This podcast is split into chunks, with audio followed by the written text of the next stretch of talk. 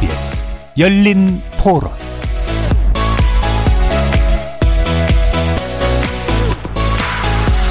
안녕하십니까. KBS 열린 토론 정준희입니다. 트럼프가 초선에 당선됐을 때 저는 힐러리라고 거의 매스컴에도 그렇게 했는데 막판에 그렇게 뒤집어지니까 지금 또 거의 뭐 경합주가 많다고 하는데 개인적으로는 바이든이 됐으면 좋겠습니다. 지금 막상 뚜껑을 열어놓고 보니 트럼프 쪽으로 기울고 있다라는 보도가 되고 있어서 좀 의외의 결과라는 생각이 들고요. 우리 자국민들 미국인만큼은 내가 보호하겠다 이런 트럼프의 마음을 미국 민들이 알아주지 않았나.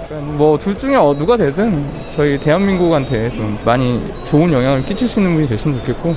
저는 아무래도 좀 미중 관계 같은 것도 좀 걱 정이 되고요. 본인이 지지하는 후보가 이제 되지 않았다고 해서 뭐 유혈 사태나 어떤 폭력 시 같은 거는 일어나서는 절대 안 되겠죠. 어떻게 보면 트럼프가 좀 조장하는 거 아닌가? 자기가 불복하겠다고 얘기를 했잖아요. 뭐 벌써 뭐 그 명품 매장들 같은 경우는 화판으로 가려놓고 하고 있더라고요. 어쨌든간 뭐 이제 결과에 승복을 하는 게 서로 좋을 텐데 미국 하면 이 자유민주주의의 어떤 선봉이고 그런 토대를 만든 나라인데 선거에 대한 거를 승복을 못한다. 그리고 이렇게 소요 사태 난다는 거는 사실 미국 자체가 지금 뭐 어떤 그런 민주주의 근간이 흔들리고 있다는 거죠. 경제도 위기고 코로나도 위기고 그런데 불확실성이 가장 우리한테 이슈가 아닐까 싶은데요.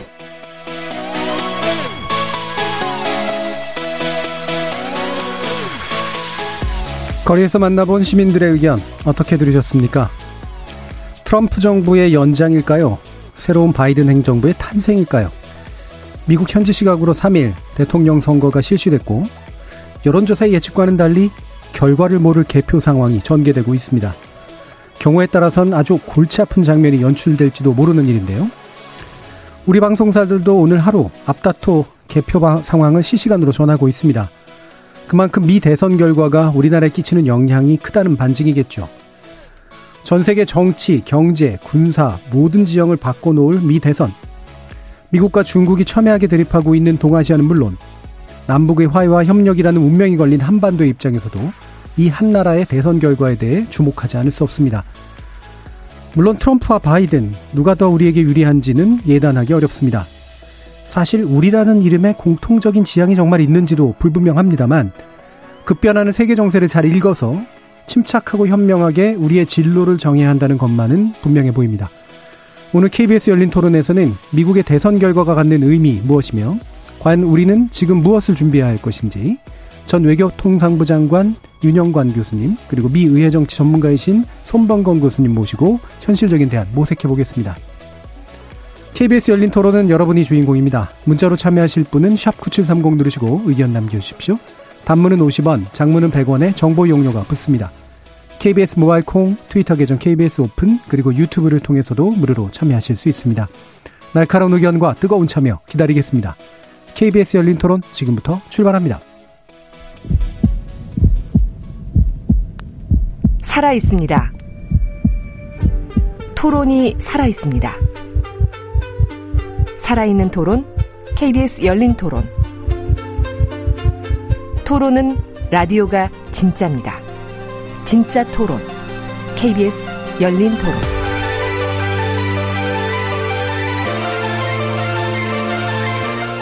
자, 지금 스튜디오에 두 분 모시고 있는데요. 먼저 노무현 정부에서 외교통상부 장관을 지내셨고요. 서울대 정치외교학부의 윤영관 명예교수 나오셨습니다. 네, 안녕하세요. 자, 그리고 중앙대 정치국제학부의 손병건 교수 나오셨습니다. 네, 안녕하세요. 청취자 여러분들도 다양한 의견 부탁드리겠습니다. 자, 저희가 이 토론 준비하면서 혹시라도 어, 결과를 둔 토론이 아니라 중계 방송이 되지 않을까 약간 염려한 측면이 있었는데 뭐 중계 방송은 아니겠습니다만 아직까지도 이제 안개 속에 있는 그런 어, 상태인 것 같습니다. 현재까지의 이제 미국 대선 진행 상황 어떻게 이제 보고 계시는지 먼저 두 분 의견 여쭙고 시작하겠습니다.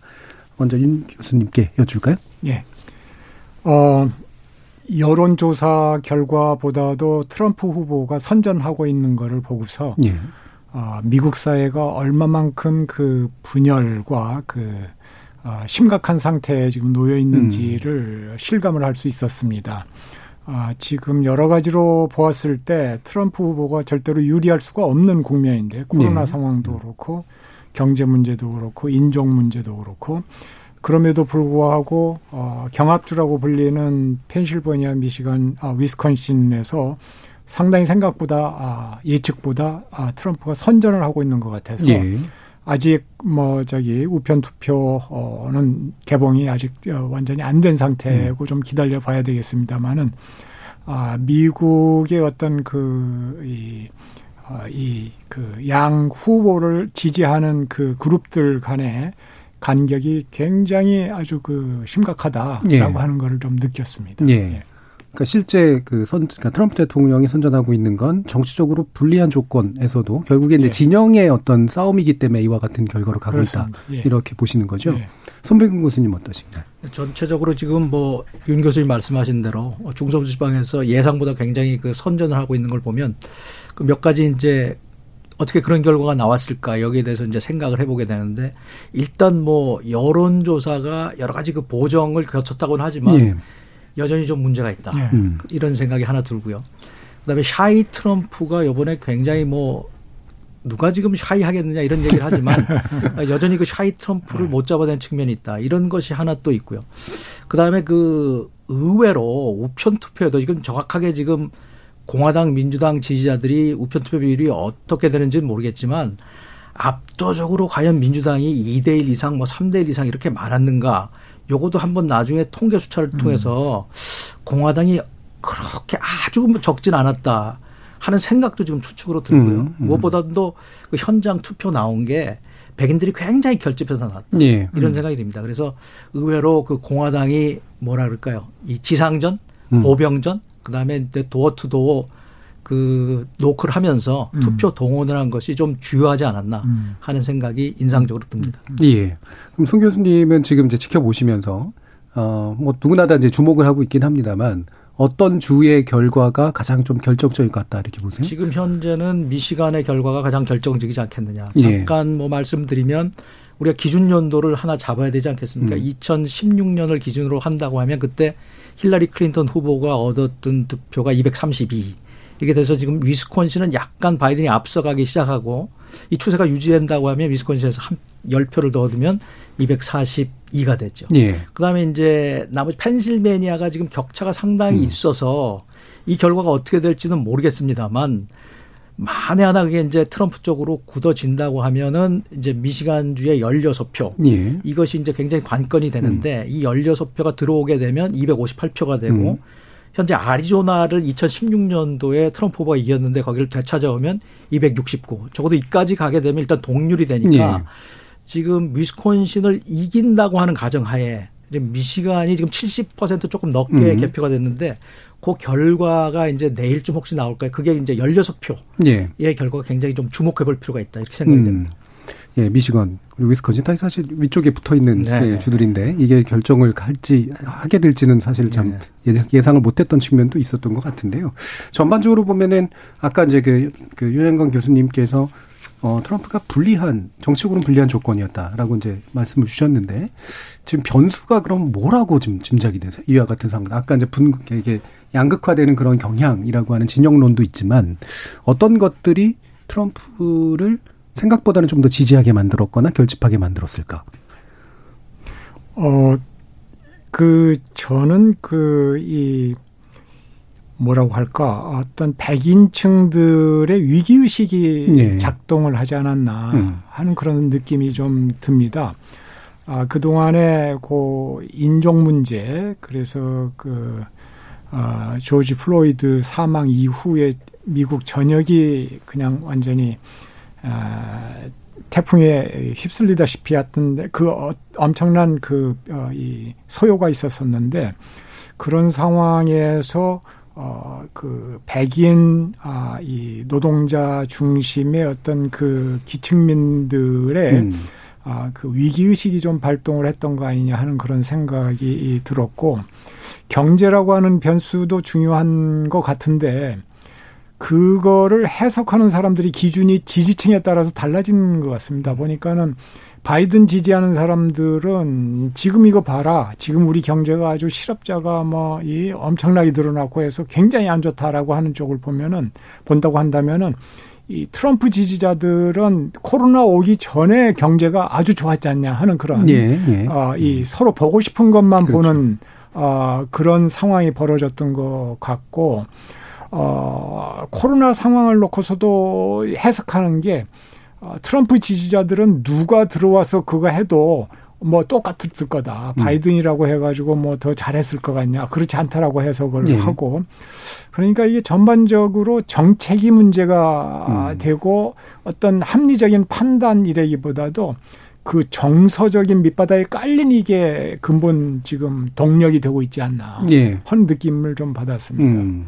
결과적으로는 그 아까 말씀하셨던 그 진영이 예. 자신의 진영의 태도로 예. 세상을 바라보고 있기 예. 때문에 예. 현실이 이제 그다지 큰 영향을 안 미치고 예, 있는 그런, 음, 그런 상태라고 예. 보시는 거죠. 예. 손 교수님 어떠세요? 그 뭐 윤 교수님 말씀하신 거에 음. 비슷한 생각을 가지고 있습니다. 이제 위기 의식이라고 하는 건데 그 위기 의식을 조금 더 좀 깊이 한번 들어가 음. 볼것 같으면 뭐냐면 오바마 8년이라는 걸 우리가 생각하지 않을 수 없다. 이게 소위 그 버락 후세인 오바마라고 하는 미들네임을 좀 음. 백인들이 좀 강조하는 측면이 음. 있는데 오바마 8년이 과연 어떤 것이었느냐. 지금 다문화주의, 그 다음에 개방적인 이민 정책, 그 다음에 이제 뭐라고 할까요. 늘 또 뭐 백인 가운데 많은 비율을 차지하는 그 개신교도, 복음주의 개신교도는 메리 크리스마스. 이렇게 늘 부를 수 있었는데 그거를 예. 해피 할러데이로 불러라고 음. 하는 거. 이건 어떻게 보면 굉장히 백인들이 소중하게 여기는 전통에 대한 도전이거든요. 음. 그런 어떤 그 이런 것이 있고 쭉 그 인구 변화가 있지 않습니까? 굉장히 큰 거거든요. 그렇죠. 미국 전체가 이제 캘리포니아 같이 백인이 소수화된다. 이런 생각들, 이런 것이 오바마 8년에 굉장히 심화가 됐다. 그러면 이제 바이든이라고 하는 사람 누구냐? 뭐 캠페인 할 때도 지금 오바마가 사실상 아바타 같이 도와준 건데 이건 오바마 8년의 연장이다. 예. 이렇게 음. 보는 것이 음. 굉장히 그 보는 백인들이 많은 것 같습니다. 음. 그래서 음. 어떤 백인의 위기 의식 조금 더 이제 뭐 복음주의자들이 많으니까 핵심 지지층으로 사람들 볼 때는 기독교 국가로서의 미국의 정체성 이런 것이 굉장히 심각하게 흔들린다. 조금 넓게 보면 유럽 국가, 유럽의 문명을 가진 그 거기에 뿌리를 둔 국가로서 미국의 정체성이 마구 흔들리고 있다. 음. 그러니까 이건 미국의 땅인데 음. 왜 미국 에서 우리가 정말 좋아하는 성탄절에 메리 크리스마스 못하느냐 음. 이런 정서, 그런 불안의식 이런 음. 것들이 굉장히 깔려 있는데 트럼프가 음. 그것을 이 뭐라고 할까요? 그 불안을 음. 굉장히 그 잘 활용하면서 음. 유권자의 결집과 동원에 성공했다. 예. 저는 그렇게 생각이 됩니다. 그러니까 어찌 보면은 음. 미국의 미래를 놓고 두 가지 대립하는 비전이 지금 서로 부딪히고 있는 거예요. 굉장히 심하게 부딪히고 네. 있다. 아주 심각하게 부딪히고 있는 거죠. 정점이 아닌가 그런 네. 생각이 듭니다. 백인들은 과거에 그 60년대, 70년대 그 그야말로 그 사람들이 보기에 위대했던 네. 백인 주도의 미국. 그렇죠. 아, 네. 이거를 원하는 것이고, 네.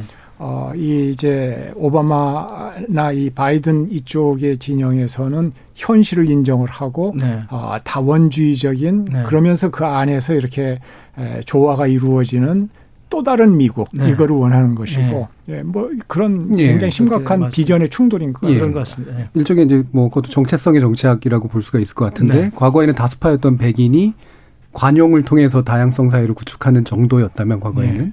지금은 다양성을 논의하면 자신이 이제 소수가 돼 버리는 소수가 될 수가 있는 거죠. 예. 그런 상황이 되니까 확실히 또 이번에 이제 지금 전제까지 나오고 있는 것들을 보면 뭔가 다양하고 다원주의적인 것들을 지향하냐 그렇지 않냐에 따라서 선거 결과가 확실히 좀 지향들이 네, 많이 네. 다, 다르게 나타나는 것 같아요. 그러면 이게 또 한 가지 좀 이렇게 그럼 송 교수님께 질문을 드릴게요. 아까 샤이 트럼프 말씀을 해주셨는데 예전에는 그게 이제 표집에서 안 잡히거나 또는 뭐 가중치를 좀 잘못 줬거나 음. 아니면 사실은 이제 속으로는 지지하면서도 안 밝히는 사람, 음. 이른바 이제 거짓말을 하거나 안 네. 드러내는 사람 정도로 읽혔는데 지난 4년의 뭐 과정을 통해서 샤이가 뭐 더 이상 샤이할 필요가 없다라는 게 이번에 네네. 전제였었잖아요. 네네.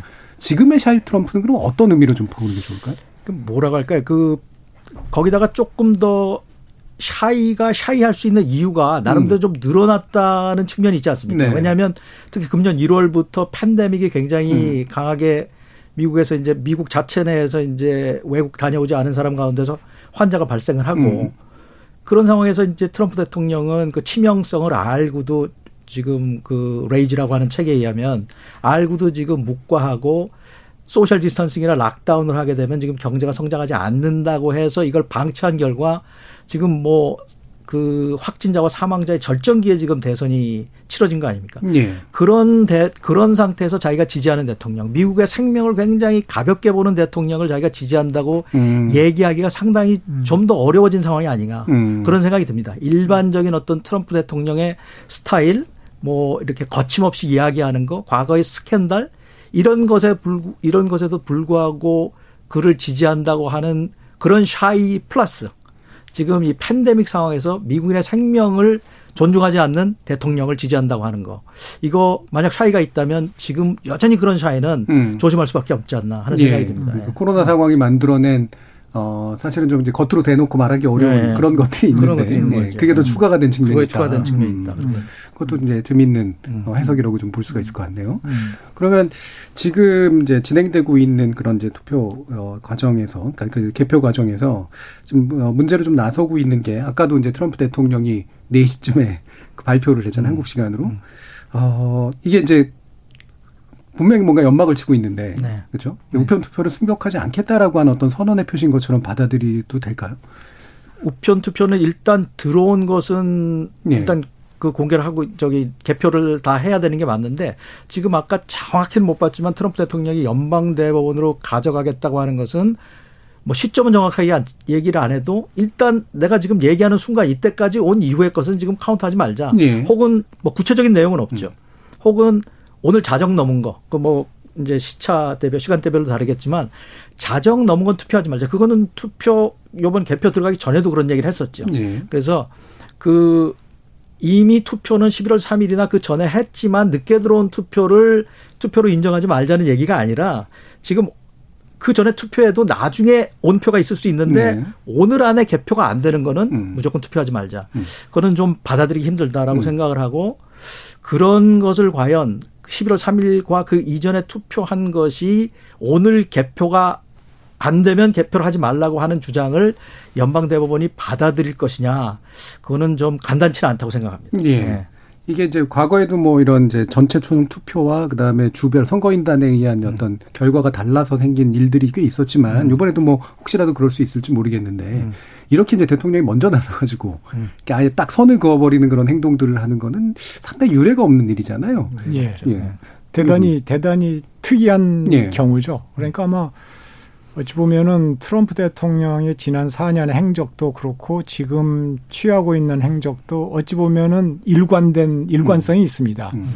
아, 그래서 끝까지 어떤 그, 어, 자기가 원하는 방향으로 밀고 나가고 거기에 에, 장애 요인이 되는 것들은 전부 다 무시해 버리는 그런 상황이 에, 지금 전개가 되고 있는데, 아, 아까 우리 손 교수님이 얘기하신 거에 이어서 저는 이 대법원에서 어떤 판결을 내리느냐, 만약에 거기까지 간다면은, 아, 그게 아마 미국 민주주의에 엄청나게 심각한 영향을 줄 것이라고 봅니다. 음. 그 어떤 의미에서는 최후의 보루가 될 거라고 보는데, 아무리 뭐 이제 거기에 보수 쪽 가까운 대법관이 여섯 명이고 진보 쪽이 아홉 명이라고 하더라도 예를 들어서 최근에 아, 임명된 그 대법관이라든지 다른 보수 쪽의 대법관들이 이렇게 미국 국민들이 그동안에 지켜왔던 관행이라든지 제도가 요구하고 있는 거라든지 그걸 무시하면서 트럼프의 무리한 주장에 손을 들어준다면 예. 그야말로 이제 미국 민주주의는 어떤 의미에서는 상징적으로 음. 어, 이 보루가 무너지는 그런 효과를 가져올 거 아닌가 해서 상당히 걱정이 되고 또 어, 이 주시를 해야 될 음. 그 상황인 것 같습니다. 그러니까 지난번에 이제 엘거 부통령의 경우는 이제 정치의 선에서 그러니까 신사도를 이제 발휘해서 제도를 지켰다면 예. 저 이번에는 사실 트럼프가 스스로 그걸 무너뜨렸기 때문에 예, 그렇죠. 그건 이제 법원에 의해서 이제 결국은 제도를 지킬 것이냐 말 것이냐 문제까지도 예. 혹시라도 갈지 모르겠다라는 예. 말씀이신 예. 거죠. 예상은 대충 어떻게 하세요? 진로는? 어떤 지금 이런 예. 시비 저기 갈 때요. 예. 그게 이제 우리 뭐 지금 관건이 되는 그 주 중에 하나가 펜실베니아 아닙니까? 그렇죠. 근데 펜실베니아가 두 번의 어떤 판결이 있었죠. 음. 이 투표하기 전날. 뭐 이제 거두절미하고 그 3일 지금 저기 11월 3일 투표일 지나서 3일가 3일 안으로 오는 투표는 11월 3일이나 그 전에 투표를 했으면 받아들이겠다 음. 하는 것에 대해서도 지금 트럼프 대통령이 굉장히 그 연방 대법원이 그렇게 인정해 주겠다 했을 때 트럼프 대통령이 굉장히 연방 대법원을 비난했죠. 어젠가 음. 그저께인가 마지막 음. 유세에. 예. 근데 그것만 해도 조금 시비거리가 될 수는 있을 수도 있다고 봅니다. 예를 들어서 예. 투표를 했는데 이게 지금 3일 이후에 지금 들어오는 것에 이제 시비를 걸었다면 그거는 뭐 고려 그것도 말이 안 되지만 고려해 볼 수가 있는데 이거는 지금 개표가 안 된 거. 그 음. 이전에 투표가 되고 오늘 들어왔는데도 개표가 안 된 거. 이런 건 다 안 하겠다는 음. 거거든요. 그건 말이 안 되는 거죠. 플러스 아까 3일이라고 얘기한 것도 사실은 해외 군인들 투표. 음. 이런 거는 통상 늦게 이 개표가 도착하고 늦게 되거든요. 그러니까 해외에서 뭐 배달하는데 시간 꽤 걸릴 텐데. 근데 그거를 투표를 안 한다.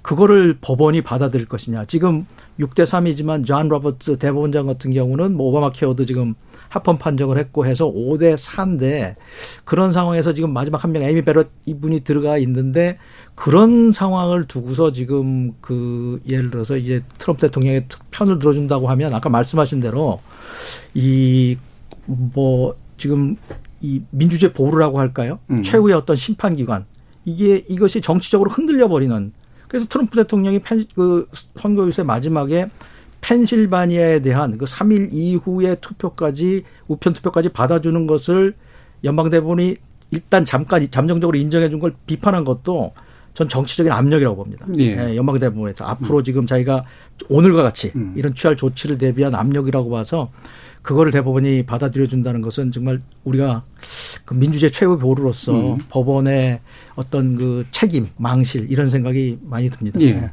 네. 지금까지 이제 말씀 주신 것들 이렇게 쭉 모아 보면, 어, 사실 이제 현재 미국이 그래도 이제 자유권의 어쨌든 리더십을 가지고 있었고, 뭐, 어느 정도 이제 국제 정세에서 그래도 도덕적인, 어, 뭐 여러 가지 뭐 반발들이 있긴, 있긴 했지만 그래도, 어, 민주자유, 자유민주주의를 만들어서 그거를 성공적으로 운영해 온 국가. 그 다음에 말씀처럼 뭔가 이렇게 신사적인 어떤 것을 통해 가지고 제도를 유지하는 국가. 뭐 이런 것들에 대한 인상들이 있었는데 트럼프 대통령 당선 이후로 그 헤게모니적인 측면들이 많이 줄어들었고 특히나 이제 요번에 여러 가지 발언들은 이제 더더욱이나 그런 인상들을 완전히 더 다운시키고 음. 있는데 음. 그런 상황까지 이제 벌어지게 되면 과연 이제 국제사회에서 미국의 리더십이라고 하는 것들이 어떤 의미를 가질까라는 그런 생각이 좀 든단 말이에요. 윤정강 교수님 어떠세요?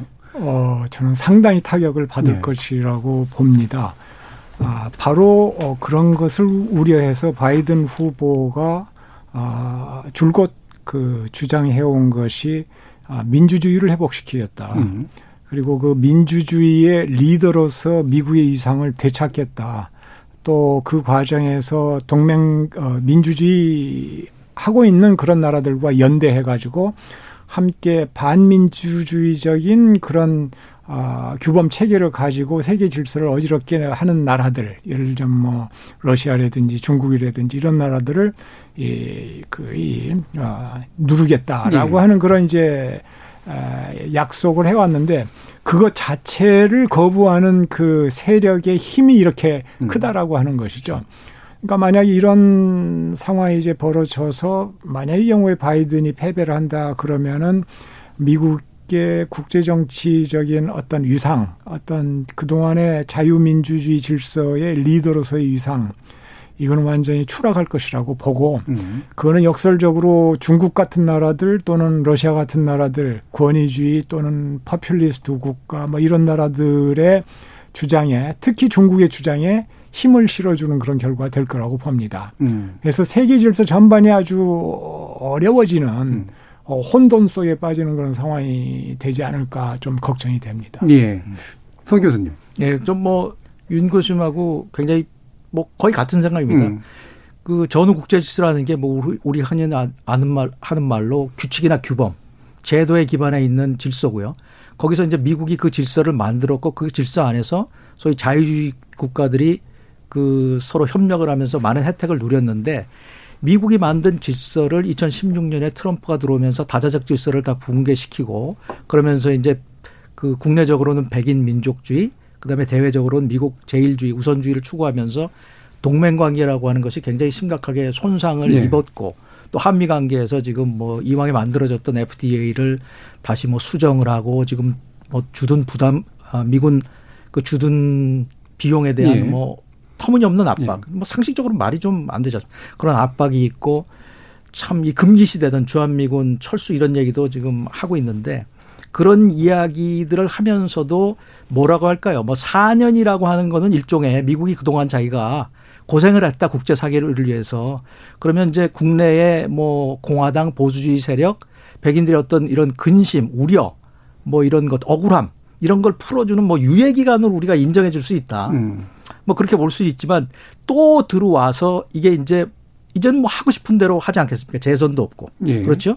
지금 이제 4년 중임하면 재선도 없는데 이런 상황에서 계속해서 트럼프식의 어떤 그런 정치가 이루어진다면 정말 세상이 각자 도생을 하는 거고 네, 각자 도생이라고 거죠. 하는 거는 힘 있는 사람을 믿게 되는 것이고 그러면 민주주의 연대도 없고 강국에 붙고 국제적인 규범이나 제도라는 건 별 의미가 없어져서 그야말로 그 뭐랄까 세계가 참 케이오스 음. 혼돈의 세계로 들어가지 않을까 그런 우려가 정말 큽니다. 예. 그러니까 지금 이제 그 트럼프 대통령에 대한 지지를 어쨌든 강하게 진영적으로 하시는 하는 그 미국 백인들의 또 마음을 읽어보면 어, 예를 들면 뭐 다원주의니 그다음에 음. 자유니 뭐 그런 평화니 이런 질서를 하기 위해서 지불하는 미국의 비용이 너무 높다. 음.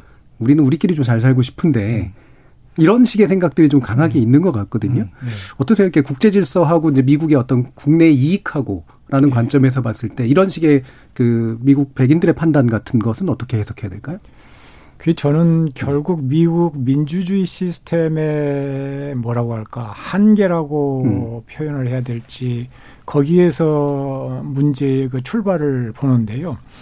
사실 지난 한 2, 30년 동안 세계화가 진행이 되고 이른바 그 신자유주의 질서 하에서 세계화가 진행이 되고 거기에서 빈부격차가 심해지고 거기에서 이제 피해를 본 그룹이 이제 트럼프 후보 지지자들인데요. 예, 그 그렇죠. 저학력 백인 그렇죠. 노동자들 음. 러스트벨트 중심으로 해가지고 어, 그동안에 뭐 민주당 정부가 됐던 그 공화당 정부가 됐던 간에 어, 민주주의가 제대로 돌아갔더라면은 이 사람들이 그렇게 고통을 받고 힘들어하고 커뮤니티가 붕괴되어 가고 음. 아, 그럴 때에 굉장히 노력을 해가지고 이 사람들의 복지를 강화해주고 직업 재훈련을 시켜주고 그러면서 함께 그 서바이브 할 수 있는 그런 것들을 갖다 만들어 줬다고 하면은 그 분노가 여기까지 올라오지는 않았을 겁니다. 네. 음. 근데 그 분노를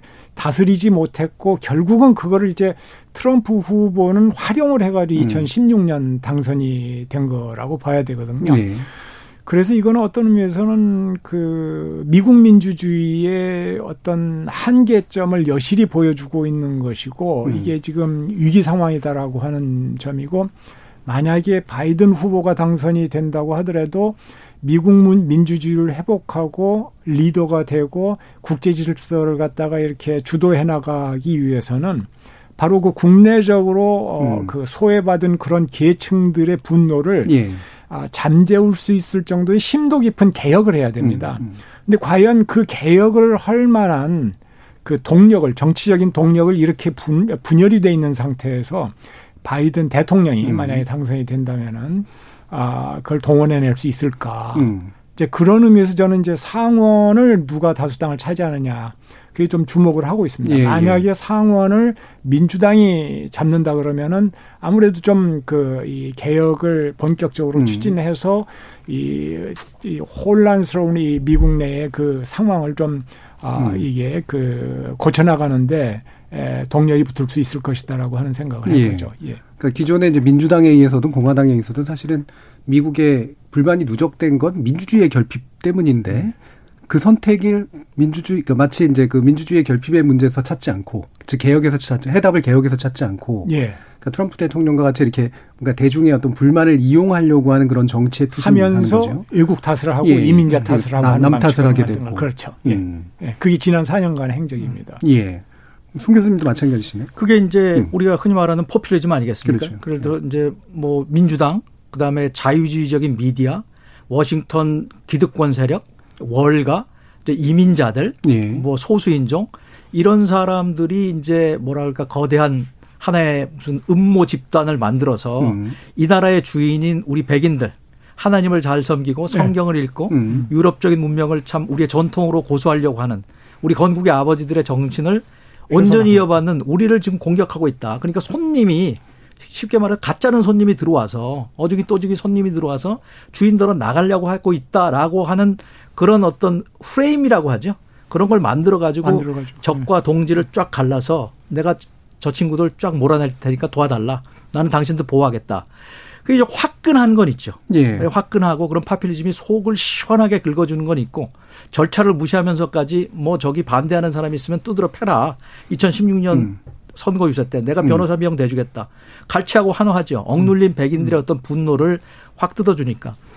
근데 거까지는 좋은데요. 그래서 나타난 정책들 중국 때리고 뭐 여기저기 때리고 그게 과연 트럼프를 지지했던 백인들한테 도움이 되는 것이냐. 예. 지금 서로 사들르는 소비재 물건은 비싸지고 세계 경제는 뭐 예컨대 음. 자기들이 싫어하는 청정 경제로 가고 있는데 트럼프는 지금 탄소 계속 살리겠다. 펜실베니아 철, 그 광산촌 와서. 이게 지금 가능한 얘기냐. 그 다음에 이민이라는 게 막힐 수가 있는 얘기냐. 그 다음에 여기 와서 부모하고 지금 떨어져서 지금 국경에서 지금 아이들하고 부모를 갈라놓는 게 이게 인륜이나 정말 현실적으로 가능한 지속 가능한 얘기냐 그런 걸 생각해 본다면 이 정책이라는 게 정말 트럼프를 지지해줬던 백인들한테 정말 득이 되는 거냐 네. 속은 시원한데 그건 아니라고 봅니다. 그런데도 왜 지지를 했느냐 이익으로는 이익으로는 내가 손해를 보더라도 그래도 지지한다는 게 무서운 것 같아요. 정체성 정치. 네, 정체성 정치라는 네. 거죠. 우리의 네. 미국의 위상, 네. 내 나라를 지켜주게 지켜주고 있는 트럼프에 대한 어떤 맹목적인 지지. 그래도 좋다는 거죠. 이게 참 무섭다. 네. 음. 그런 생각이 듭니다. 그리고 이제 거기에 덧붙여서 사실은 그거를 뒤집을 수 있을 정도로 그 진영의 어떤 논리라든가 아니면 포퓰리즘적인 것을 좀 깨줄 수 있을 만큼 미국의 리버럴들이나 음. 민주당 후보가 음. 충분히 좀 개혁이나 비전을 보여주지 못했다라고도 음. 이해할 수 있지 않을까요? 그렇죠. 그러니까 예. 왜냐하면은 뭐라 그거는 이제 그 정책이라는 측면하고 음. 뭐 요번 같은 경우는 후보자의 어떤 정치적 입장이라고 음. 하는 두 가지 측면에서 볼 수가 있는 것 같은데요. 네. 아까 윤 교수님 말씀하셨던 대로 미국 정치권이 지금 동맥 경화가 돼서 음. 이 사람들의 이게 아픔이라고 하는 것이 있지 않습니까? 예를 들어서 내 땅인데 지금 음. 이민자들한테는 그렇게 관대하고 불법 이민자들한테 기본적인 어떤 복지 혜택은 다 주면서 일자리가 없어지는 우리 이러 그리고 우리 그런 거를 또 아웃소싱을 다 해버려서 우리 일자리를 다 뺏어가고 있는데 그건 왜 돌, 돌봐주지 않느냐 이런 기본적인 불만들이 있는 거죠. 예. 그런 불만에 대해서 그 뭐라 그럴까요? 이제 liberal이나 민주당 측이 잘 그 도와주지 못했던 측면이 있고 음. 그래서 이제 이런 불만들이 계속 쌓이면서 이번에도 이제 이런 사건들이 굉장히 터지게 음. 됐다 음. 이런 생각이 듭니다. 아까 유 교수님이 이제 상원이 그래도 이제 민주당이 좀 다수가 되면 그래도 어느 정도 이런 불만을 좀 잠재울 수 있을 개혁이 좀 가능할 거라고 이제 본다라고 이제 말씀하셨는데 실제로 그런 역량이나 비전이 좀 있다고 생각하세요? 아, 저는 뭐 상원이 다수당, 아, 민주당이 상원 다수를 차지하게 되면은, 음. 어, 과거에서처럼 공화당이 무조건 반대. 예. 행정부가 추진하는 그 모든 정책에 대해서 반대하는 그런 양상은 음. 상당히 좀 피할 수 있을 거라고 봅니다. 예, 예. 예. 그런데 이제 한 가지 걱정은 아, 그렇게 되면은 그 분열의 그 심도가 더 깊어지는 거 아니냐 이렇게 우려를 하는 예. 사람도 있더라고요. 음. 그래서 이게 이제 완전히 그 분열이 그 고착화되는 어떤 그런 상태가 되기 때문에 어 토머스 프리드만 같은 사람들은 보니까는 그런 얘기를 하더라고요. 상원 100석 중에서 51석만 저기 어, 민주당이 이기고 예. 어, 공화당은 49석 그 정도면은 음. 어, 좋지. 너무 이렇게 큰 차이가 나면 곤란하다 이런 얘기도 하고. 그러니까 필요한 법을 통과시킬 정도는 예, 예, 가지는 예. 예. 음.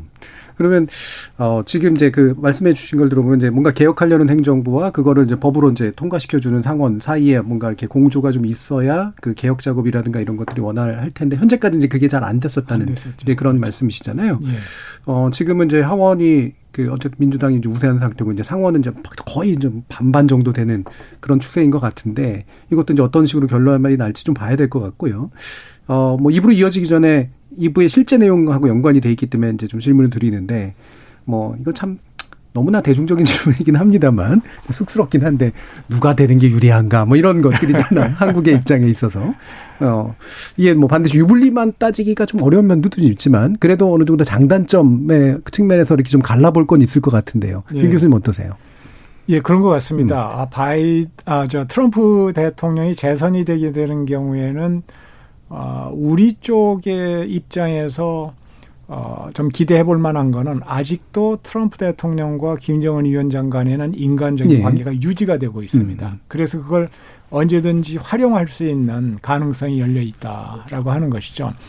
그리고 그런 맥락에서 어, 이 하노이 회담에서 실패했는데 합의를 이끌어내기가 실패했는데 그 연장선상에서 다시 한번 어, 시도를 하면은 음. 어, 이른바 small deal이라고 하는 네. 그런 것들을 끌어낼 수 있을 것 같다라고 음. 하는 생각이 듭니다.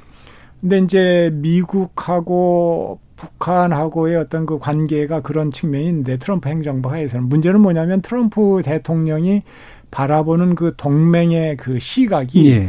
아 동맹은 그 동안에 그 이 미국과 동맹이라고 하는 거를 내세워 가지고 속으로는 경제적인 이득을 이렇게 아, 편취했던 그런 음. 존재들이기 때문에 절대로 믿을 수 없다. 뭐 그게 나토가 네, 됐던 그렇죠. 뭐 음, 한국이나 일본이 됐던 그런 생각을 가지고 있기 때문에 아, 조금 그런 측면이 불안합니다. 예를 들어서 어, 뭐, 미군 철수는 그 사람의 어떤 뭐 신념 비슷한 예. 건데, 예. 막 한반도의 평화적인 장치가 튼튼하게 마련이 된 상황에서 미군 철수, 뭐 그건 뭐 받아들일 수 있는 건데, 그게 아니고 아주 그 준비가 안 된 상태에서 이제 그런 조치들 취한다든지 음. 뭐 이런 해가지고 장단점이 있고 바이든 대통령의 경우에는 동맹의 가치는 상당히 강조를 합니다. 네. 그리고 한국이 민주주의 국가로서 경제 발전도 이룬 미국 동맹 중에 가장 성공한 케이스 중에 하나라는 식의 예, 관념이 강하기 음. 때문에 아, 이 동맹의 중요성은 인식을 하고 있는데 대신 아, 이 사람이 들어서면은 이제 민주주의라고 하는 거를 회복하겠다. 민주주의와 동맹이라고 하는 거를 강조한다라고 했을 때 한국에 대한 그 민주주의 국가로서의 에, 협력, 아, 참여 어, 이런 것들을 강조를 많이 예. 할것 같습니다. 예. 대신 아, 북핵 변수, 북핵 문제와 관련해 가지고는 상당히 깐깐하게 나갈 음. 것 같습니다. 이 상향식의 어떤 협상 예. 스타일로서 협상 그 전문가들이 미리 다 협상해 가지고 어 이제 합의할 만 하면 그때 뭐 김정은 위원장 만나겠다 이런 식으로 나가는 거 아니냐 예. 하는 그런 생각이 들어서 시간이 상당히 오래 걸릴지도 음. 모르고 어뭐 좀 불확실성이 있다라고 봤을 때 이렇게 좀 장단점이 양쪽 음. 진영이 있는 것 같습니다. 그러니까 미국 관계 개선 측면은 트럼프 쪽이 좀 낮고 하지만 이제 한미 동맹 또는 동맹 예. 국가의 관계 측면에서는 예. 바이든 쪽이 그렇습니다. 조금 더 나은 그런 예. 양면이 좀 둘 다 있는 것 같은데 한 가지만 더 추가로 말씀 질문드리면 일각에선 그러더라고요. 트럼프 대통령이 재선하고 난 다음에는 미국 미국 관계 안 신경 안 쓸 거다 뭐 이런 식의 예상을 하는 사람들도 있던데. 아 그런데 예. 트럼프 대통령은 노벨상을 되게 타합니다. 예. 그거는 뭐 뭔가 성과는 뭐, 남기고 싶어 한다. 예, 물론이죠. 예. 업적을 남기고 싶어 하고. 음. 뭐 지난 몇 달 동안 또 그 중동 지역 한 두세 개 나라들하고 이렇게 뭔가 성사를 시켰거든요. 음. 그런 것들도 그렇고 어 뭐 해서 아, 아마 그 북한 문제는 뭔가 외교적 성과를 거두어내서 내가 이렇게 에, 평화를 위해서 노력을 했다. 아, 이게 음. 나의 업적이다라고 아마 내세우기를 원할 겁니다. 예. 에, 그래서 그 동력은 저는 있다고 음. 보고요. 어, 아마 이제 김정은 위원장이 좀 유연하게 그 어, 이 회담에 임한다면 그리고 미국이 원하는 거를 호응을 해준다면은 저는 타결 가능성은 있다고 음. 봅니다. 예. 자, 이렇게 이제 윤 교수님께서 진단해 주신 미국 관계 문제랑 그다음에 한미 동맹의 문제에서 약간 장단점이 서로 엎치락뒤치락 갈리는 이 부분, 손 교수님은 어떻게 판단하시나요? 뭐, 유 교수님이 그 부분은 다 말씀을 하셨고, 음. 제 생각에 이제 조금 뭐 관점을 달리하면 예. 우리 민주주의라고 하는 거 있잖아요. 자유민주주의 이런 것들이 있는데 트럼프가 만약 여기서 재선이 된다. 그러면 뭐 우리가 지금까지 알고 있는 어떤 권위주의, 민중주의, 백인 민족주의 이런 것들이 견제받지 않고 승리를 해서 계속 나간다 하는 이런 메시지를 주죠. 굉장히 예. 던져줄 것 같습니다. 네. 그런데 이제 바이든이 승리한다고 하는 것은 그걸 견제하려던 노력이 이제 성공한다. 음. 그 다음에 이제 뭔가 힘이 결집이 되면 언제든지 민주주의 절차를 파괴하고 규범을 파괴하고 어떤 특정 인종 중심으로 세상을 꾸려나가고 거기에 이제 자기가 리더가 돼서 뭐 부정적인 방향으로 세상을 변화시키는 것은 안 된다. 음. 우리가 기본적으로 제2차 세계대전 이후에 번영과 평화를 이끌어왔던 것이라고 하는 것이 자유고 민주주의다라고 하는 메시지가 글로벌하게 다시 살아나지 않을까. 음. 저는 좀 그렇게 생각을 합니다. 그래서 그 여파가 굉장히 클 거다. 음. 당장 뭐 동맹국인 한국도 그렇고 유럽도 그렇고 그런 생각을 좀 해보게 됩니다. 예. 그 바이든 후보가 이제 장단점이 분명히 있긴 있지만 음. 그래도 국제적으로든 한국과의 관계 문제에 있어서든 민주주의를 다시 돌린다. 그렇죠. 되돌린다라고 네. 하는 측면이 가지는 예. 파급 효과가 제일 좀 클 것 같다. 예. 음. 자, 이게 두 분의 이제 또 어, 한국 입장에서 바라본 음, 장단점들을 좀 살펴봤는데요. 저희 청취자들도 여러 가지 의견들이 좀 있으신 것 같아서요. 한번 들어보고 가겠습니다. 정희진 문자 캐스터. 네, 청취자 여러분이 보내주신 문자 소개해드리겠습니다. 고래뿔님, 예상과 달리 트럼프 대통령이 약진하고 있는 건 코로나 팬더믹과 연관이 있다고 봅니다. 코로나 위기 시대에는 강한 리더십을 원하게 되지 않나요? 1967님, 바이든이 쉽게 이길 거라는 제 예상은 완전히 빗나갔습니다. 세계적인 이슈보다는 자국 경제를 우선하는 미국인들의 마음을 이제는 이해할 수밖에 없을 것 같네요. 이창섭님, 트럼프 대통령이 다시 당선된다면 문명의 퇴보, 서부 시대로의 역사적 획입니다. 물론 전 우편 투표를 통해 바이든 후보가 이길 것으로 전망합니다. 코커님, 이번 미국 대통령 선거는 마치 자본주의가 가진 배타성이 민주주의의 기틀을 깨뜨리는 현장을 보는 것 같습니다. 동저 오빠님, 여론조사 결과가 틀렸다고 생각하지 않습니다. 지난 대선에서도 힐러리 후보가 전체 득표에서 이겼지만 결과적으로는 대통령이 되지 못했습니다. 이번에도 비슷한 결과가 나타날 것으로 생각합니다. 주미연님, 트럼프 대통령이 싫다고 바이든 후보를 지지하지는 않는 것 같습니다. 그만큼 바이든 후보의 매력이 부족했던 것이 아닐까요? 장호민님, 우리는 백인 우월이라고 비난하지만 그 백인 우월을 누려왔던 당사자 입장에서 보면 뺏겠다는 입장일 겁니다. 그렇기 때문에 목숨 걸고 트럼프 대통령을 지지하는 거죠. 태환님, 한반도에 전쟁 일어나지 않게 할 수 있는 후보가 당선되는 것이 우리에게 가장 좋을 것 같습니다. 인성적인 측면에서는 트럼프 대통령을 부러워하지만 북미, 남북 관계에 있어서는 트럼프 대통령의 재선이 낫지 않을까요? 아띠님, 어떤 후보가 되는 건 크게 중요하지 않다고 생각합니다. 우리나라의 외교력에 따라 이해관계가 갈릴 것으로 봅니다. K73312329님, 미국 뒷골목 민심을 보면 의외로 비기독교 유색인종들이 트럼프 대통령을 지지합니다. 멕시코 장벽도 히스패닉이 자기들 경쟁자를 막아준다면서 더 좋아합니다라고 보내주셨네요.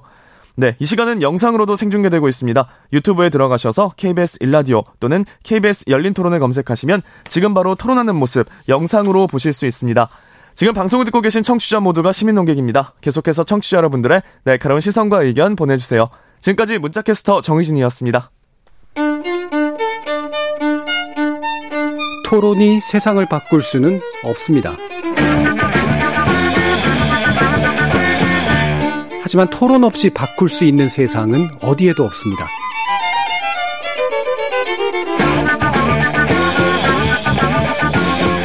세상의 선한 변화를 갈망하는 당신. 정답이 아니라 질문의 힘을 믿는 당신. 우리 KBS 열린 토론에서 만납시다.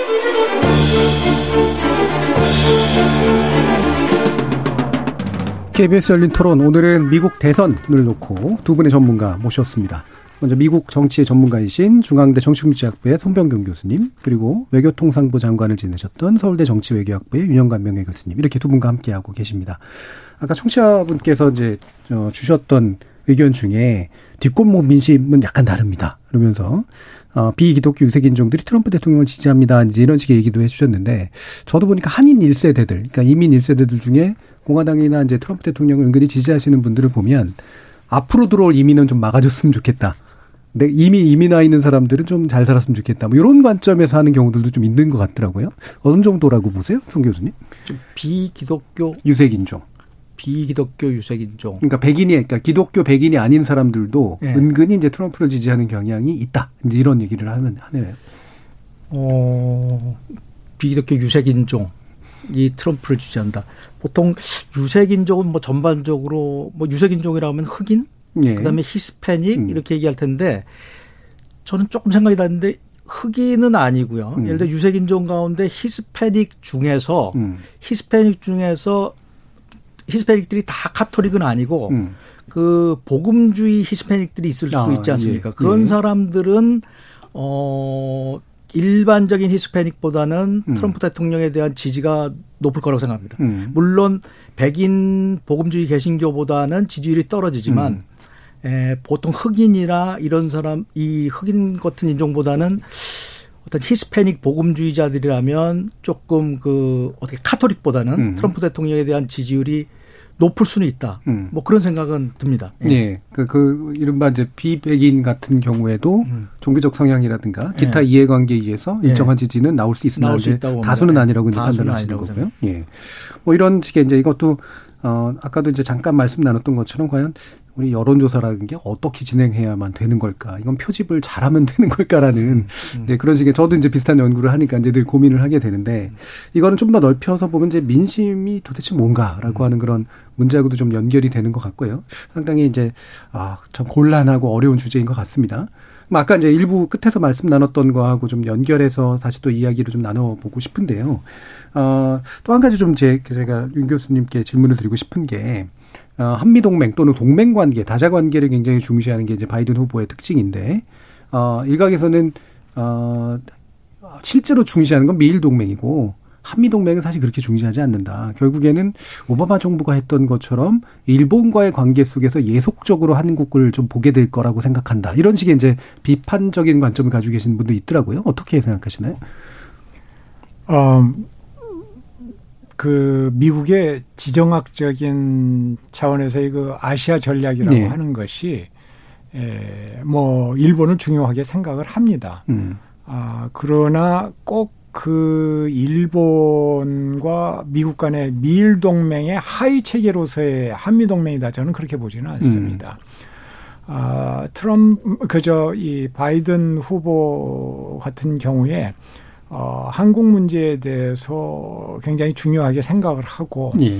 또 한국이 그 어떤 의미에서는 미국에게 중요한 일본을 지켜주는 전방기지고 음. 또 미국이 중요하게 생각하는 한국을 그 지켜주는 후방기지가 일본이다라고 하는 그런 관점에서 어, 보고 있다고 봐야 된다고 생각을 하고요. 음.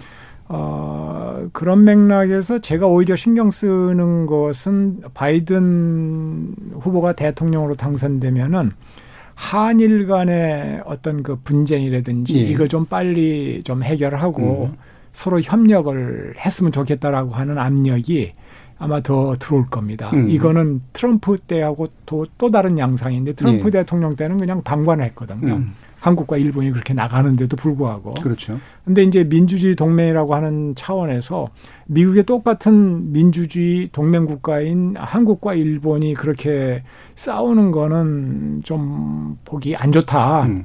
어, 이 좀 같이 협력을 해서 잘 나가자라고 하는 어, 그런 그 이 아마 그 어떤 의미에서는 권고나 이런 것들이 들어올 수 있다고 저는 봅니다. 예. 아마 그 그런 그런 우려를 하시는 분들의 주로 근거로 되는 게 오바마 행정부 시절에 일본을 좀 더 중시하지 않았냐. 그리고 그것 때문에 위안부 합의도 그런 식으로 만들어진 거 아니냐라고 하는 얘기하시는 분들도 있단 말이에요.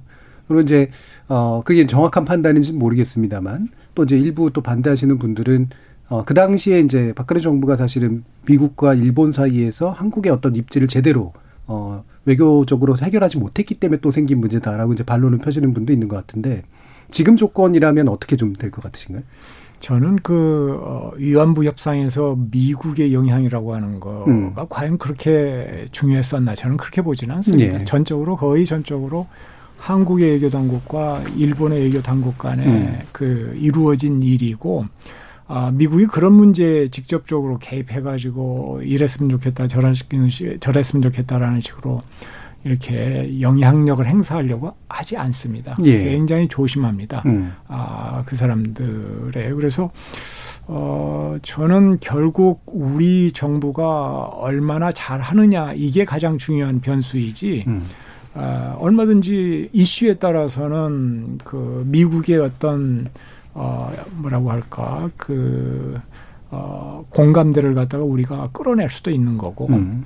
또 그렇지 않을 수도 있는 거고, 어, 저는 우리가 하기 나름이다, 그렇게 봅니다, 음. 기본적으로. 예. 이슈별로 다르겠지만. 예. 음. 자, 이렇게 한미동맹, 한미일동맹, 이런 것들에서 이제 미국 대선 결과가 또 어떤 식으로 좀 전개되리라고 보시나요, 성 교수님?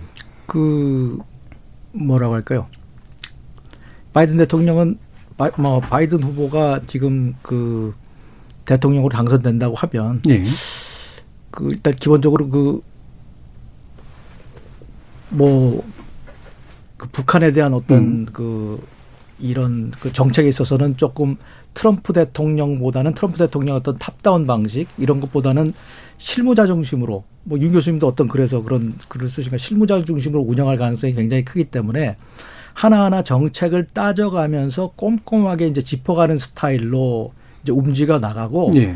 어 보통 이제 그 이제 실무진들의 이야기를 경청하면서 음. 움직여 나갈 거기 때문에 객관적으로 볼 때 이제 북한이 상대하기에는 어떤 의미에서는 그 어긋장이 나게 되면 트럼프가 좀 더 뭐 불같은 면이 있을지도 모르겠지만은 어떻게 보면은 그이 자근자근 절차를 밟아가고 따져가는 스타일을 볼 때는 바이든 후보를 상대하기가 이제 간단치는 않을 거다 이렇게 생각이 되고 오히려 이제 그 뭐랄까 북한 입장에서 본다면은 그 트럼프 대통령이 이제 당선이 되면 탑다운 방식으로 움직여 나가는 거니까 한국 입장에서도 지금 뭐라고 할까요? 북한하고 이제 대화를 모색하고 이렇게 해서 일단 좀 평화 국면을 만들어 가려고 노력하는 측면에 있어서는 지금 정부라면 음. 어 뭐라 그럴까 이제 트럼프 대통령의 정책이 계속 그 유지되기를 바래서 뭐 좀 그런 정도가 있지 않을까 그런 생각이 듭니다. 예. 그러니까 북한과의 관계 문제에서. 예. 예. 그렇죠. 한 가지만 추가를 음. 좀 하자면은 바이든 대통령 후보가 음.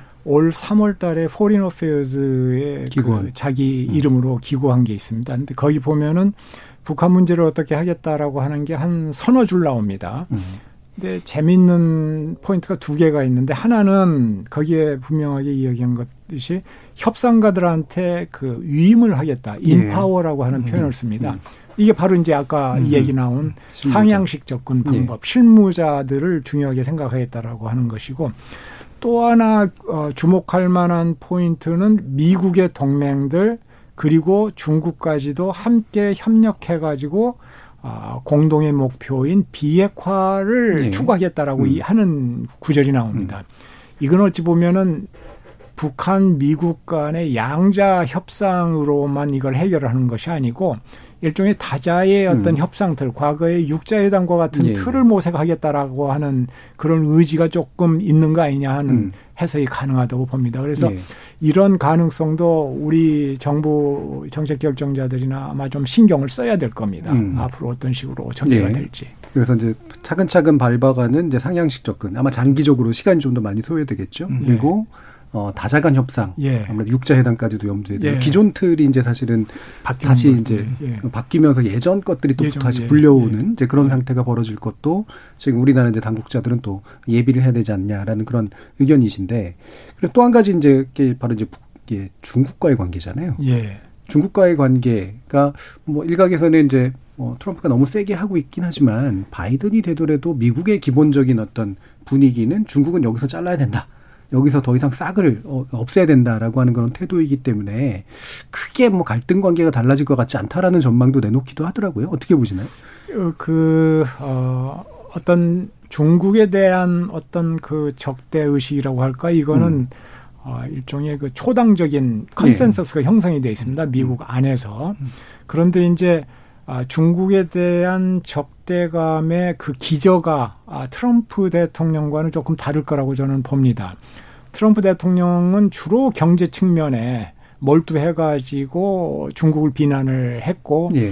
아, 압박을 했다면은 거기에 플러스해가지고 바이든 후보의 경우에는 이 뭐라고 할까 가치 이념 이 문제가 게재가 돼 있습니다. 음, 음. 그래서 이거는 미국 중국은 인권을 유린하고 네. 소수민족을 압박을 하고 하는 그런 민주주의가 아니고 권위주의고 이거를 전 세계적으로 확산시키려고 하는 거에 대한 또이 음. 경계심과 어떤 그 반대 의견이 상당히 강합니다. 음. 그래서 어찌 보면 트럼프 못지않게 그 에, 반중적이지만 다만 그 또 국제 무대에서 함께 협력하는 것이 필요한 분야, 예를 들어서 예. 기후 변화라든지 음. 무슨 뭐 어, 전염병 퇴치 문제라든지 경제 위기 문제라든지 이런 어, 글로벌 이슈를 놓고서는 또 협력을 할 음. 모색을 하는 그런 또 측면이 동시에 이렇게 나타나지 않을까 하는 그런 생각을 음. 해봅니다. 그러니까 바이든 후보 같은 경우에는 가치 문제까지 더해져서 어떤 면에서 더셀 예. 수도 있지만 예. 예. 또 다른 면에서 이제 글로벌 협력을 강조하는 입장에서는 또 외려 예, 중국과 예. 뭔가 이렇게 동반자 관계를 일부 예, 또 예. 남겨놓을 가능성 예. 두 가지가 또 있다고 판단하시는 예, 거네요. 예. 송 교수님은 어떠세요? 저도 뭐 기본적으로 윤 교수님하고 그 비슷한 생각입니다. 예. 이제 뭐 스타일의 차이라고 할까요? 그래서 이제 무슨 뭐 손익 계산만으로 움직이는 스타일은 아니라고 보여지고요. 그다음에 이제 조금 더 그 트럼프 후보보다는 당장의 이익보다는 미래상을 좀 그려가는 사람이고 아까 말씀하신 대로 그 협력의 공간이 조금은 더 있지 않나 하는 생각도 듭니다. 왜냐하면 이제 뭐 기후 변화 문제라든지 이런 것을 그 가짜라고 보지 않는 입장이기 때문에 예. 그런 기후 변화 문제 그런 문제에서는 중국하고 충분히 협력할 여지가 있고 그 뭐 그리고 이, 이분은 이제 오바마 행정부 당시에 그 부통령을 했던 사람이고 오바마 행정부 당시에 뭐 태평양은 중국과 미국이 같이 들어갈 정도로 음. 높다. 예. 그런 그 행정부 밑에서 기본적으로 부통령을 했던 사람이기 때문에 어떤 협력이 가능한 영역에서는 또 협력을 해 들어갈 수 있는데 어떤 그런 기조가 있었지만 지금 중국의 어떤 그 어떤 정책들 그다음에 그 뭐라고 할까요? 이제 트럼프 대통령이 들어오면서 굉장히 이제 자기들이 일대일로 한다든지 음. 굉장히 공세적인 정책들 이런 데 대해서는 이제 충분히 견제를 해야 되고 그런 면에서는 정책의 최종 목표에서는 공화당하고 차이가 없을지라도 좀 스타일이라든지 협력할 영역을 좀 모색해 간다든지 뭐 대화를 병행해야 간다, 간다든지 그다음 반응을 보면서 접근한다든지 이런 것은 조금 다르지 않을까 하는 음. 생각이 듭니다. 네. 음. 그 트럼프 대통령이 경제를 강조하긴 했지만 그리고 이제 코로나 전에 약간 회복되는 그런 기미도 보였지만 최근에 이제 경제 예측 나오는 거 보니까 글로벌 경제 차원에서도 그렇고 미국 경제 차원에서도 그렇고 한국 경제와의 관련성 차원에서도 그렇고 어 바이든 후보가 될 경우가 좀더 어, 여러 면에서의 성장력이나 호혜성 같은 것들이 높아질 거라고 이제 예측을 하더라고요. 뭐 동의하시나요, 임성근 교수님? 어, 바이든 후보의 경우에 대외 경제 정책과 관련해 가지고 어, 중산층을 위한 어, 외교 정책 이런 음. 얘기를 합니다. 그러니까 어, 옛날처럼 그 이른바 이제 신자유주의라고 하는 그 사고의 틀 안에서는 자유로운 시장의 그 작동, 어, 상품과 자본의 자유로운 흐름 이런 것들이 중요하다라고 생각했던 거는 아마 그런 생각은 완전히 이제 떨쳐 버릴 것 같습니다. 예. 바이든의 경우에도. 그래서 모든 그 대외 경제 정책이 아, 미국의 중산층한테 실제로 도움이 되는 대기업이나 무슨 다국적 기업이나 이쪽이 도움이 되는 게 아니라 그래서 어, 그런 방향으로 이제 끌고 나갈 거라고 어, 보고 그런 의미에서는 어, 뭐라고 할까 이 미국 위주의 에, 미국의 경제적인 이익 위주의 외교 정책 그 틀은 이어받을 거라고 봅니다. 아, 이 그러면서 이제 같은 그 이른바 그 뭐라고 할까 그 생각이 같은 그런 나라들을 예. 연합을 해가지고 어, 중국의 경제 정책 중에서 잘못된 것, 지재권을 갖다 준수하지 않는다, 기술을 탈취한다 이런 것들 부분에서 압박을 해나가려고 하는 그런 노력을 해나갈 거라고 저는 보고요. 어, 그러나 어떤 트럼프 행정부에서처럼 어, 이렇게 그냥 그 보호주의 내지는 힘으로 밀어붙이는 경제 정책은 하지 않을 것 같다라고 음. 하는 그런 생각이 듭니다. 그런 의미에서 어, 세계 경, 경제의 어떤 그 틀이라고 할까 경제 질서 차원에서는 어, 바이든이 그래도 어, 어떤 의미에서는 조금 더 이 자유주의적인 그 뭐라고 할까 그런 그 어, 거기에 예. 트럼프보다는 가까운 그래서 그것이 경제 환경을 조성을 했다라고 하는 측면에서 그러한 경, 어, 경제 환경을 조성했다라고 하는 측면에서 한국의 플러스가 되는 음. 왜냐하면 한국은 완전히 그 외국에 수출해야 예. 예, 먹고 사는 그런 경제 시스템이기 때문에 아, 그런 측면은 저는 있다고 봅니다. 음. 바이든의 경우에. 이 문득 드는 질문이어서 갑자기 드린 질문이긴 한데 WTO 체제가 트럼프 대통령 하에서는 상당 부분 이제 뭐 약간 망가졌다고 해야 되나 그렇잖아요. 예. 예. 지금 유명희 후보가 또 예. 관련이 돼 있는데 또 지금 벌어지고 있는 상황은 이제 중국에 대한 반대 형식으로 해가지고 약간 한미 간에 약 공조 비슷하게 예, 되는 예. 그런 상황인데 예. 혹시라도 트럼프 대통령이 재선되거나 또는 다- 바이든 후보가 당선될 때이 예. WTO 제재도 어느 정도 좀 변화가 예상되시나요? 기본적으로 어, 이 바이든 후보의 경우에 다자주의를 예. 강조를 합니다. 음. 그래서 어, WTO가 됐던 WHO가 됐던 그거를 트럼프 대통령처럼 불신하거나 음. 그거를 아예 무시를 하거나 그러지는 않을 거라고 봅니다. 다만 그 안에서 중국의 영향력이 확대되어 오고 있는 것. 음. 그래서 그 안에 그 일종의 룰을 바꾸려고 하는 거에 대해서는 상당히 아, 심각하게 아마 대응을 내부적으로 하려고 할 겁니다. 음.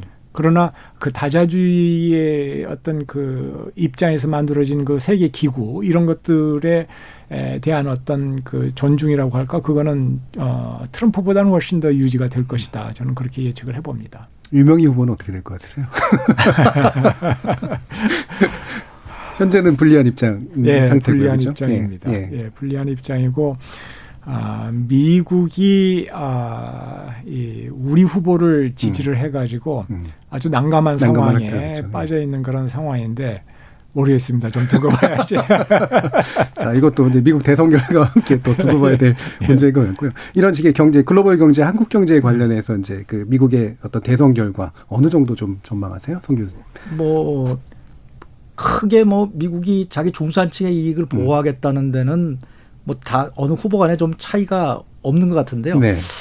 그뭐 스타일의 차이는 분명히 있을 거고요. 음. 공세적이고 뭐 무슨 사전 예고 없이 뭐 관세를 때린다든지 하는 음. 게 이제 트럼프 대통령 스타일이라면 그 바이든 후보가 만약 당선이 된다면 좀 뭐 본질적인 내용은 비슷하더라도 스타일은 굉장히 좀 달라지는 사전 모색을 하고 음. 또 이제 카메라가 보이지 않는 데서 언론이 보이지 않는 데서 이제 그럴까 상대방 의사를 타진하고 뭐 이런 것은 있을 것 같습니다. 그리고 이제 뭐 보호무역 예전에는 이제 free trade를 자유무역을 해야 되게 하다가 오바마 때는 free and fair trade 음. 자유롭고 네. 공정한 무역.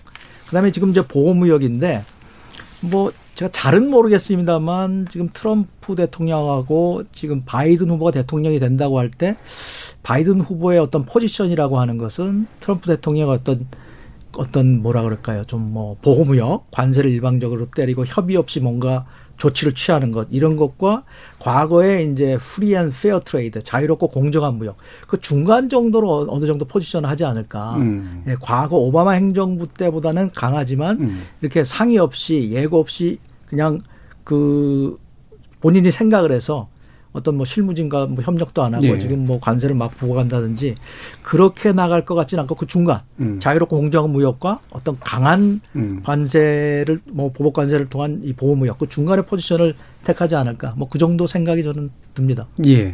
자 그러면 이제 아까 이제 중국 문제 얘기가 나와서 다시 좀 돌아가서요. 결국 어, 지금 얼마 전까지 미중 간의 갈등 상황이라고 하는 거는 우리로 하여금 이제 선택을 강요받는 그런 조건이었고 이게 단기간에 끝날 문제가 아닌 것처럼 또 비춰지기도 하고 또 북한 문제를 해결하려면 또 북한이 또 중국에 기댈 수밖에 없는 측면 또 복잡하게 또 얽혀 있어서 어, 유 교수님이 이제 뱀과 같은 지혜가 필요하다 늘 강조를 해오셨는데 지금 이제 미, 미북 관계, 그 한미 관계, 그다음에 미중 관계에서 우리가 이제 어떤 식의 이제 어, 입지를 가지고 이 문제를 좀 해결하는 것이 좀 필요하다고 생각하세요? 어, 굉장히 중요한 어, 문제인데요. 예. 어, 저는 그렇게 봅니다. 아, 우리가 지금 현재 그 가지고 있는 외교 안보의 틀, 그러니까 미국과의 어떤 동맹, 정치적인 군사적인 동맹, 중국과의 어떤 경제적인 협력이라고 하는 그런 틀을 가능한 한 아, 최대한 오래 갖고 가는 것이 우리에겐 유리하다. 음. 이제 외부적인 상황의 변화 때문에 선택을 강요당하는 게 옛날보다 훨씬 더 어, 강해지긴 지고는 있습니다만은 가능하다면은 어, 이제 그런 틀을 오래 갖고 가는 것이 유리하고 자꾸 이제 가끔 그런 얘기들이 나옵니다. 빨리 선택을 해야 된다라는 식의 빨리 줄 서라. 예, 예. 빨리 편들어라. 어느 예. 쪽이든. 예. 뭐 이런 저는 조금 그건 아니라고 봅니다. 음, 음. 모든 정치적인 어떤 그 예, 무대에서 가장 중요한 게 타이밍인데 아직 그럴 타이밍은 아니다. 그리고 우리 같은 입지에 있는 나라가 우리 하나만 있는 게 아니고 수많은 나라가 있습니다. 수십 개 국가들이 있습니다. 유럽에, 아시아에. 미국과의 동맹과 네. 중국과의 경제 협력 사이에 끼어가지고 고민하는 나라들이. 음. 그러니까 그런 나라들이 어떻게 하는지 예의주시하면서 또 상황이 어떻게 변화해 가는지 그것도 주시하면서 또그 어, 만약에 그 바이든 후보가 당선되는 경우에 어떻게 미중 관계가 되어가는지도 좀 음, 음. 봐가면서 어, 예의주시해야 된다고 생각을 하고 가능하다면은 아, 우리 입장에서 가장 좋은 거는 뭐냐면은 어, 이 민주 국가 인권을 존중하는 음. 나라 또 이 그 시장의 그 이 중요성을 강조하고 다자주의를 강조하는 그런 우리나라의 아이덴티티에 맞는 정체성에 맞는 그런 애교를 해나가겠다라고 입장을 분명하게 하고 예. 아 그리고 동맹과 관련해서는 아 이제 그 미국한테 솔직하게 이야기를 해야 된다고 봅니다. 우리 음. 한반도의 지정학적인 딜레마상 아, 이 그 군사적으로 미국과 중국이 한반도에서 부딪히면은 아, 한, 한국에게 엄청난 타격이 온다. 과거 음. 역사가 다 그래왔다. 네. 뭐 임- 임진왜란부터 시작해가지고 음. 분단, 뭐 식민지와 한국 전쟁 다 그래왔다. 음. 라고 하는 거를 좀, 아, 이 고충을 이야기를 하고, 아, 그렇게 이야기를 하는 게 좋지 않나. 아, 우리가 동맹으로서 어, 협력을 하겠다. 그리고 하- 이 동맹은 대신 한반도에 한정하는 동맹으로 좀 그 생각을 해주고 또 이념적인 그 아이덴티와 관련해 가지고 미국과 함께 가겠다. 그리고 아, 글로벌 이슈를 놓고서 함께 해야 될 때 우리 적극적으로 예, 참여하겠다. 예. 대신 한 가지 당신네들이 이해해 달라. 중국을 군사적인 타겟으로 하는 것을 동맹에서 음. 아 그거는 좀 아, 이 양해해 줬으면 좋겠다 안 해줬으면 음. 좋겠다라고 하는 그런 뭔가 그 이, 그런 요청을 음. 아, 본격적으로 좀 하고 그러면은 우리의 어떤 외교적인 입지가 아, 훨씬 더 조금 그 나아질 수 있다라고 저는 봅니다. 예. 그 그래서 자유. 예. 예, 예. 아, 그런 의미에서 좀더 솔직하고 음. 그 어떤 그 긴밀한 그런 대화가 한미 간에 필요하다 그렇게 생각을 음, 합니다. 그러니까 자유라든가 뭐 평등, 그다음에 민주주의, 예. 시장 경제 이런 보편적 가치를 지향하는 건 명확하게 하되 예, 예, 대신 최대한 시간을 끌면서 예, 우리의 특수한 상황에 맞는 전략적 판단들을 내리는 게 맞다. 예. 너무 일찍 서두르기보다. 예, 예, 예. 그런 말씀이신 거죠. 자, 그러면 이제 어, 뭐 마칠 시간이 다 됐습니다만 마지막으로 송 교수님께 다시 어려운 질문을 드려야 될 것 같아요. 오늘은 대- 대선 이야기였기 때문에 어, 시청자 여러분들이 언제까지 잠 안 자고 봐야 될까요? 그 지금 아까 개표 결과 예. 나온 거를 보면 미시간이 개표 결과 77% 제가 들어오기 전에 본 겁니다. 예. 지금 얼마나 진행됐는지는 음. 모르겠고요. 그다음에 이제 조지아가 트럼프가 우세한 거로 돼 있는데 거기가 이제 92%인데 음.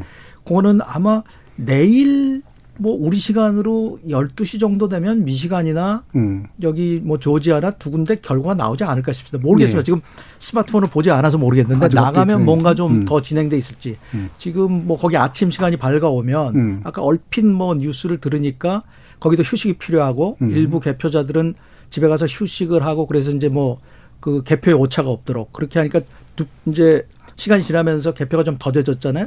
그러니까 미시간하고 지금 미시간이 관건인데요. 조지아 이런 데가 위스콘신은 조금 쪽어 모르겠습니다. 거기도 거기도 마찬가지지만 거기 일단 좀 뭐 바이든 후보가 좀 이기고 있으니까 예. 미시간이 지금 나가서 보면 또 어떻게 되는지 모르겠지만 아마 내일 이 시간 음. 펜실베니아는 우편 투표가 한참 뒤니까요. 3일이니까 예. 조금 더 기다려. 미시간이 좀 관건인데 음. 내일 아마 오후 오전 오후면 뭐좀 윤곽이 잡히지 않을까. 예. 그렇게 생각이 됩니다. 예. 그럼 오늘 저녁은 좀 청취자 여러분 좀 쉬시고요. 내일 아침에 한국 시간으로 오전쯤에서 또 다시 한번 예의에 주시해 주시면 될 것 같습니다. 오늘 미 대선과 우리의 전망 문제로 함께 토론해 주신 서울대 정치외교학부 윤영관 명예 교수님 그리고 중앙대 정치국제학부의 손병건 교수님 두 분 모두 수고하셨습니다. 감사합니다. 감사합니다. 수고하셨습니다. 저는 내일 저녁 7시 20분에 다시 찾아뵙겠습니다. 지금까지 KBS 열린 토론 정준이었습니다.